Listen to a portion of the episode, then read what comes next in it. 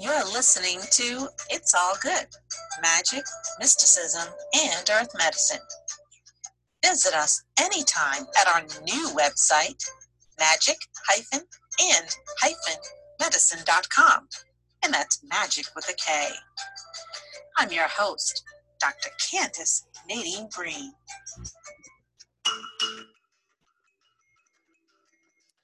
Hello, welcome to another episode.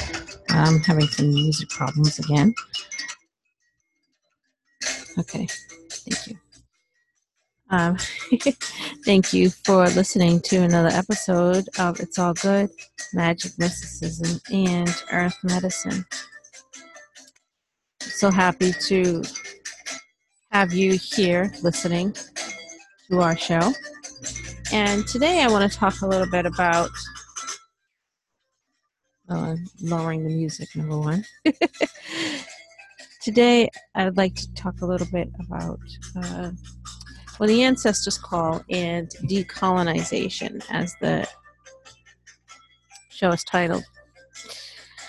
When I was a kid, I was always out in nature my father was a he was a farmer growing up when he was growing up um, they my grandfather had some big big lands big property down in alabama i believe it was plateau the flatwoods area i visited i visited there in the 1980s it was beautiful i spent the whole summer there uh, it was wonderful running through the fields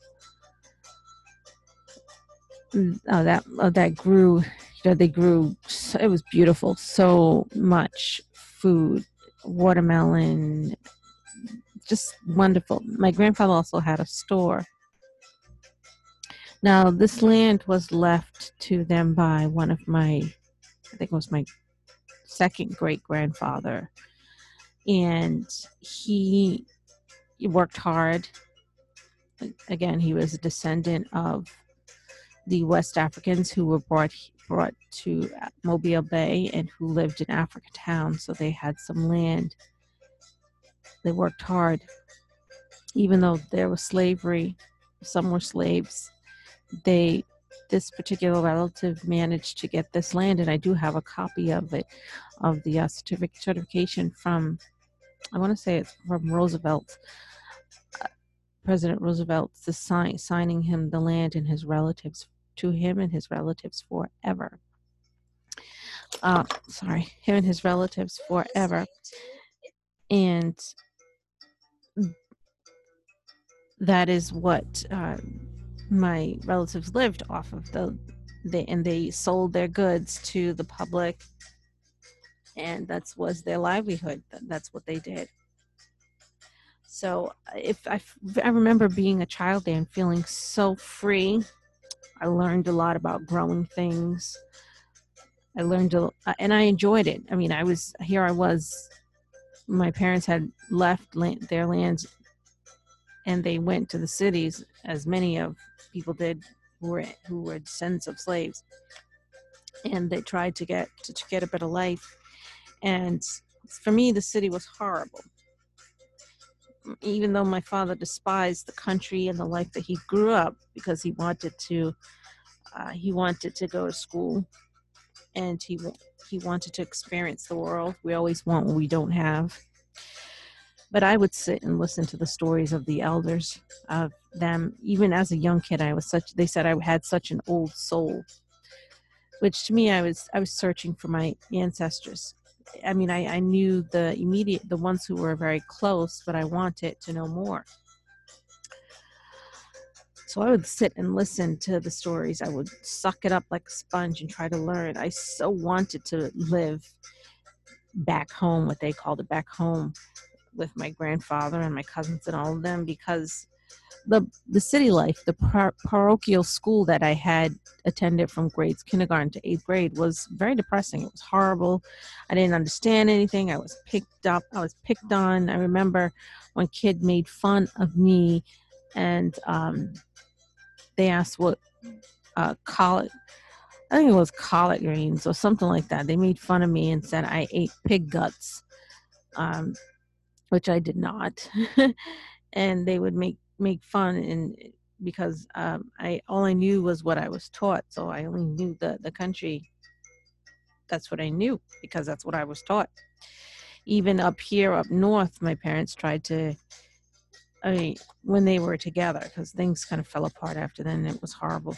But when when they had they tried to rent some land and had farm had some had a was grown in a communal thing it was a communal uh, garden and it was nice going there. I remember riding in the back of the pickup truck going there and, and shucking corn. We'd pick the corn and the beans and, and the collard greens and I would sit and help and I sit help and I, I enjoyed those times. No one else did but I, I really liked it.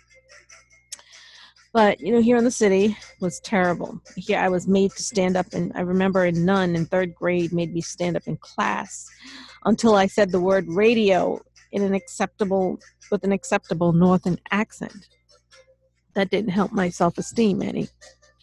They taught me that. They taught me about a white God who didn't accept me because my family didn't pay their parish money to be a member to be a member so I was I couldn't participate in any of the events. Not that I wanted to, but they really made you feel an outcast by not allowing you to participate in any of the events and to just watch whatever was going on. You were excluded. And it just increased the depression. Sometimes I, and I, I just wanted to die. And I tried numerous times to take my own life. And at that time, home life was not supportive either they were going through their divorce and infidelities and, and um, incorrect usage of voodoo. Uh, it was just awful. But even even in the church, my parents tried to go to a church here in the states, here in, in Rhode Island, where they were then. The church talked about a white God and a white Jesus and told us how wrong we were in Sunday school, we had to memorize verses. So to me, it was the same thing as parochial school. Um, and you know, I, I, I really didn't like that. I, I longed to be a part of the, to be in connection with the earth because I know, first of all, we weren't, we were never going to go back to Africa. So I learned about the lives of the, the West African uh, slaves who were brought here, and I was told a lot about the the black cu- cultural country life that was entwined with African traditions and some words that I, I didn't even know. Uh, like my father, remember, he called the little wrens, the birds, uh, chichi. And that's what I knew it as, chichi. I didn't find out until years later that years later that it was a Yoruba word meaning small, small bird. And that's I I did a report in class on chichis, and I thought everyone called them chichi, and they made the kids made fun of me. Here I was, I didn't know anything else. So, so I, I mean, it was some some words of the Yoruba language that was passed down to that that my family had bits and pieces of uh, because the Yoruba were, you know, our ancestors. My mother, on the other hand, was so ashamed of her her roots and from where she came. Only if only once did I get to visit a relative with her out in the country who she lived in a shack, but I loved it. There were pigs in the back. They didn't have a toilet; they used a bucket. Um, and to me it was just wonderful i i it was so free i was just free so but i still she didn't talk about her side and so i learned a little bit i i didn't learn enough it wasn't until i became older and i started a relationship with my grandmother that i learned some things especially about the mysticism and the gifts the spiritual gifts that we were born with that we have throughout our family lineage. My grandmother, my grandmother, who passed away in, in April of 2019, who she and I were very close, and I learned a great deal from her. And I had to go through going on ancestry.com to do some research and African ancestry to, to my DNA and things like that. but I always had this and I had this inherent love of nature and the earth as a kid. I just felt that society wasn't accepting of me or my culture. I, I just I, I just felt it. It was just a part of my being. I could feel it in my blood, even though I didn't have the words or whatever. When I was outside, even as a kid, as a young adult, as a college person, I just felt it. And it was just natural for me to communicate with the trees, to communicate with nature. Sorry, my cat. No honey. So, and animals. It was just just natural, just a part of my being. I remember when I graduated from college and I became a seventh grade English teacher, I felt that, yeah, I did it, but I still felt lost. That part of me was missing. Here I was thrown into society where I had to look a certain way, to dress a certain way, to behave a certain way. So I had to be professional.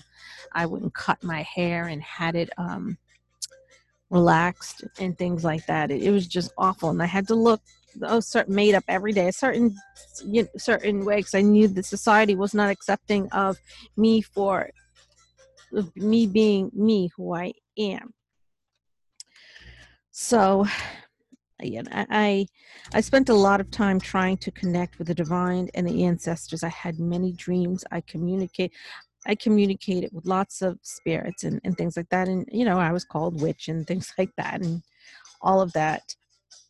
I spent a lot of time in what I called prayer, what I thought was my my my version of prayer. Lots of walks in nature, so in touch with the animals, the trees, earth.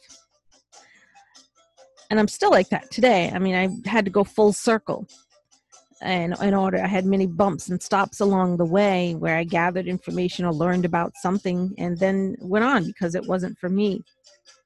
But a disruption came when i was in college and i allowed a toxic relationship into my life. The ancestors warned me they gave me dreams as warnings uh, but i wouldn't realize the dreams until afterwards. I'd be like oh that's what that meant.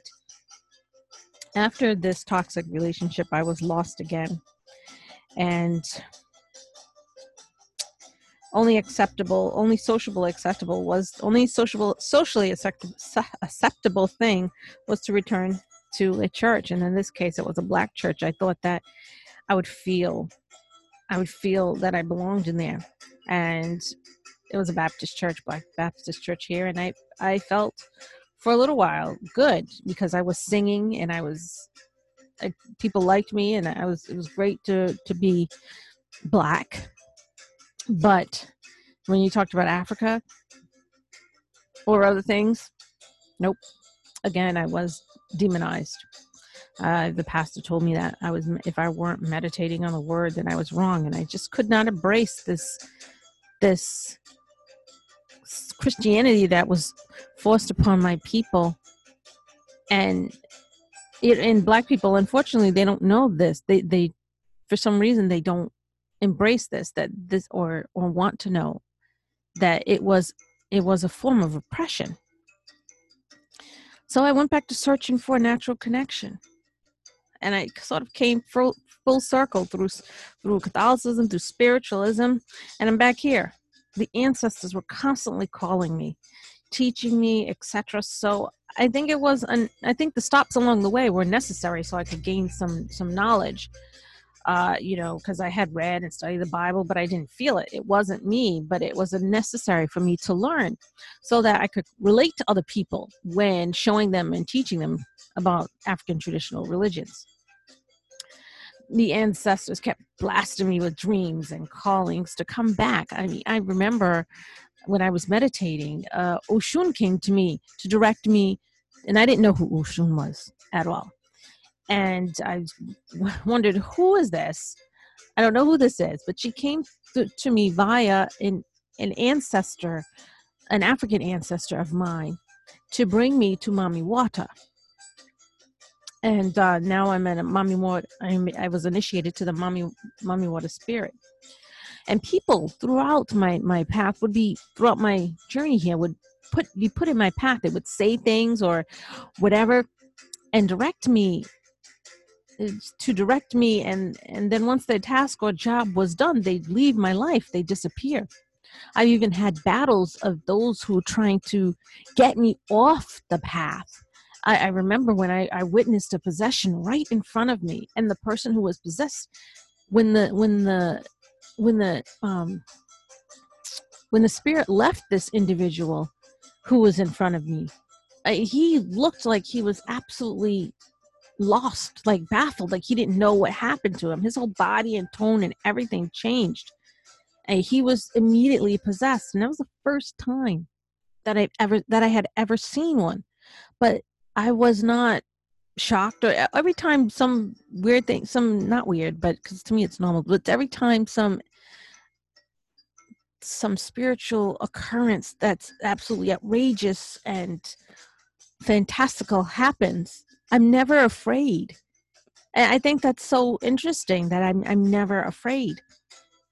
And I think that's because I have my spiritual team with me and they have prepared me and they're with me or my higher self has come down to face whatever it was.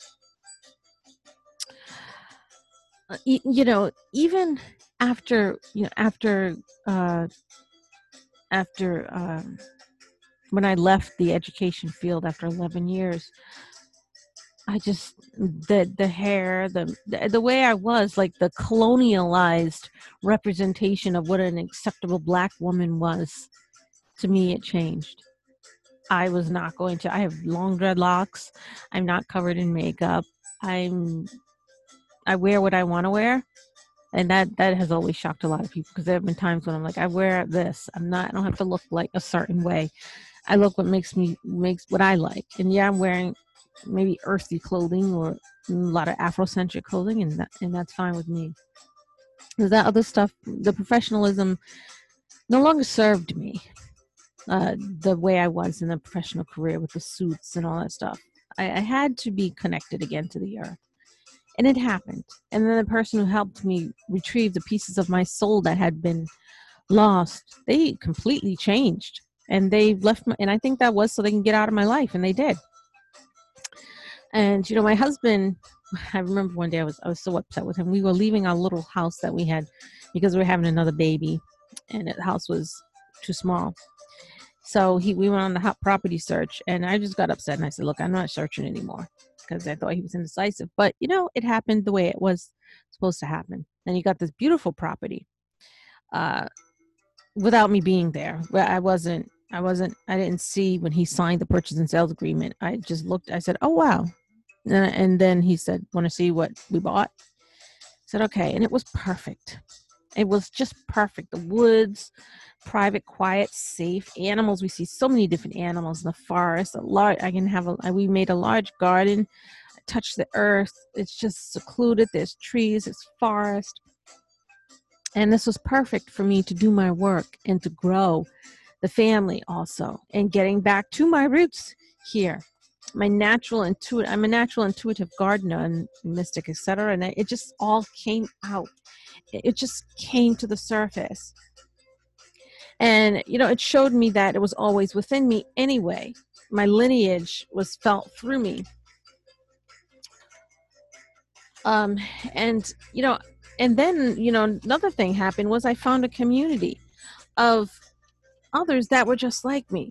And i was able to uh, use my my my gifts to make be a, make a living for myself uh, you know earn monetize it and then the when the pandemic happens at the beginning of the pandemic i was so grateful to be able to do my services online and and that way i just book it, it just it just fit naturally and I commute and I, I just have my altar where I commune with my the ancestors regularly. And you know, I, I sometimes I I try to reach out to others. I, I feel bad for a lot of you know there are all these people who always say I'll pray for you and you're going to hell and stuff like that. And I just I just and with my podcast and my writings, I tried to show them, show them the beginning, the roots I mean, you can be a Christian if you want. I mean, don't, but just don't try to push it on me and try to say that I'm going to go somewhere bad because of, because I've embraced my roots. Because let me tell you, it was a form of possession. Them trying to make us be who we're not. And when you embrace your your your fullness, who you are, your ancestors, your ancestry, your lineage, it's a beautiful feeling. It's just a beautiful feeling. And I encourage, you know, you to, to do that too. If you can, do it too. And it's just so it's just wonderful to be able to um, to be able to uh, to be to just to be able to know who you are and where you come and to touch the earth. And i have my plants and i'm i'm very happy about that. And just about um, just about quite a, a, a lot of a lot of things so you know it's it's very it's very encouraging. And on that note, I do offer, you know, services to help you find out uh, your help you communicate with your ancestors and your ancestry and help you find who they are. And you can find all of that on my website that'll be mentioned at the end of the show the very end of the show. You can you can find you can uh, connect with me and i can help you as well so, again, thank you for listening, and I encourage you to, to definitely find your lineage, your ancestry. And until next time we speak.